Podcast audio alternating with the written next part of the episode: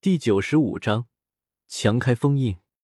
最后祭拜了这尊大圣之后，叶凡问道：“周通，你就一直准备在这里看着古星的大道复苏？”“怎么可能？我留在这里还有别的目的。”周通道。“不过现在看来，圣灵一脉比我想象中的还要稳重一点啊。”“什么意思？”叶凡一惊。道尊封印圣灵的地方有七处。事实上，圣灵一脉最想要的东西不在这里，他们一定会找个时间卷土重来的。我一直在这里等他们上门，但可惜，他们似乎吓破了胆，不多找几件地兵壮胆，看来是不敢来找我了。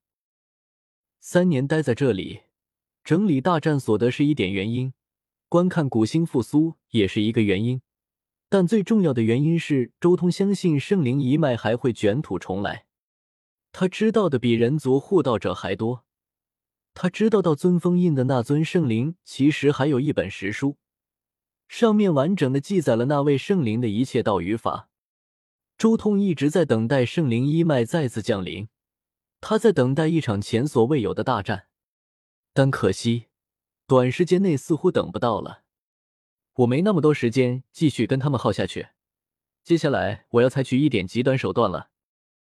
极端手段？你要做什么？叶凡有些惊讶。或许人族已经忘了道尊到底将那位圣灵封印在哪几个地方，但这些年来，圣灵一脉早就查得一清二楚了。那可是记载着圣灵走向圆满的补天术，圣灵绝对不会放弃追查的。我之前还只是想看看圣灵一脉还有什么手段，但现在我已经没耐心继续等下去了，直接以地兵强行开启道尊的封印。周通的声音很镇定，也很自信。一旁的叶凡却心中忍不住感叹：随随便便就能搅动整个宇宙星空无数种族，周通果然走到哪哪里都要倒霉啊！回想这一路的历程。叶凡看向周通的目光隐约有些异色，这简直就是个祸害，走到哪哪里就是无尽的战乱。在北斗直接拍卖圣主，简直不嫌事大。后来去紫薇，也是一出事就搅动风云，拜金乌，俘虏紫薇第一美人，创落人谷，重新回到北斗之后，更是直接灭了一个王族，之后更是引动天下局势。踏瑶光灭天皇子，就连上了星空古路也是如此。永恒星域被他搞得痛不欲生，结果现在圣灵一脉都隐约要偃旗息鼓，停下战乱了，他还要主动挑事，刺激圣灵一脉。战仙，这就是战仙路啊！叶凡心中也隐约明白了一些什么。战仙之路需要的是一路狂战。走上这条路的人根本不可能一直进修，战斗才是他们最好的前进资粮。走上战仙路的修士，整个人都会斗志昂扬，渴望战斗，迫切想要足够的对手与自己激战到底。叶凡这时候才有所明悟，难怪周通这么能惹祸，完全是一路惹祸，一路打过去的。别人不去招惹他，他也会主动去招惹别人。战仙路适合黄金大士，越在星光璀璨的一世，越能有足够的对手磨砺自身，可以不断蜕变，越战越强。正因为这是难以想象的黄金大士，所以他才有这么快的进步速度。不过现在，周通也是到头了，黄金大士已经追不上他进步的脚步，所以现在只能搅动整个星空了。叶凡越想越是无语。这星光璀璨、天骄辈出的黄金大士，竟然追不上他的修炼速度。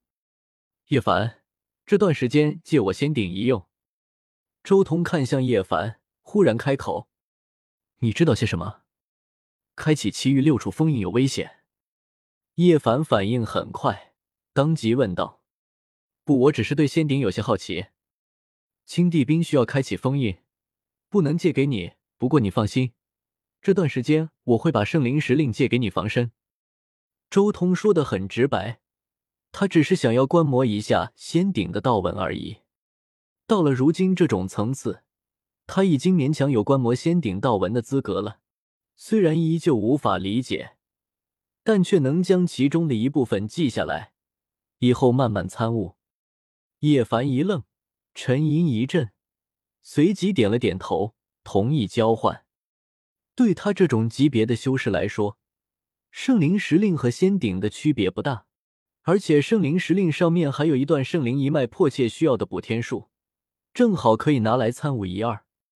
暂时交换了兵器之后，周通立即行动了。在接下来的一年时间中，周通以青帝兵的力量，配合自己布置的一些大地阵纹和元天神阵，强行破开道尊留下来的封印，打开了人族古路上的其他六个魔井。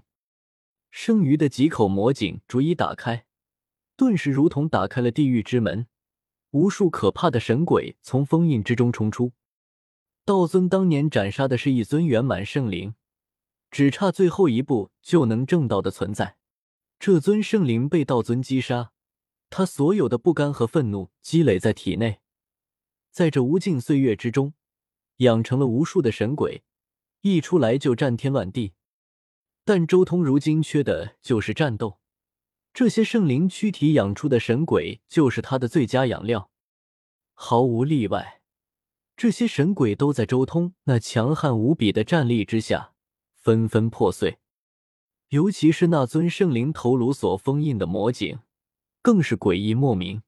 那圣灵的头颅被道尊的布置炼化了无数年之后，竟然还保持着活性。一出世就差点崩碎了整颗古星，冲入宇宙，气吞星河。这一战也是周通经历的最为惨烈的一战，他的身体都在这一战之中爆碎了好几次，最终才熬死了这尊圣灵头颅的最后一丝力量。而在这过程中，周通也顺利的更进一步，达到了大圣七重天的境界。还有最后那封印了圣灵半截躯体的魔井。其中出现了一本石书，上面记载了这尊圣灵的道与法，乃是无上至宝。这件东西也完全落入了周通手中，彻底开启了全部的魔井。这固然令人族古路许多地方受损严重，但收获也极其巨大。其中有四座魔井算是成功了，有不少的五色仙叶，少则数百，多则上千。当所有的六座魔井全部被打开之后，周通已经收获了三千多滴五色仙液，虽然他将其中的一部分分给了人族古路管理，但到手的仙液还有两千多滴之多。整整一年的时间，连续开启道尊的布置，这已经是人族古路上最盛大的事情了。但其他种族终究还是不敢过来招惹人族，即便拥有炼神壶的光明族也不例外。因为周通夺走了圣灵石令，这可是一件圆满圣灵的半生之器，就算受损了，威力也极其接近地兵了。这种情况下，一件炼神壶根本就占不到人族的丝毫便宜，至少还需要去找一两件地兵才行。人族古路的隐患已经差不多拔除了，现在差不多该继续上路了。重新找到叶凡，换回了地兵之后。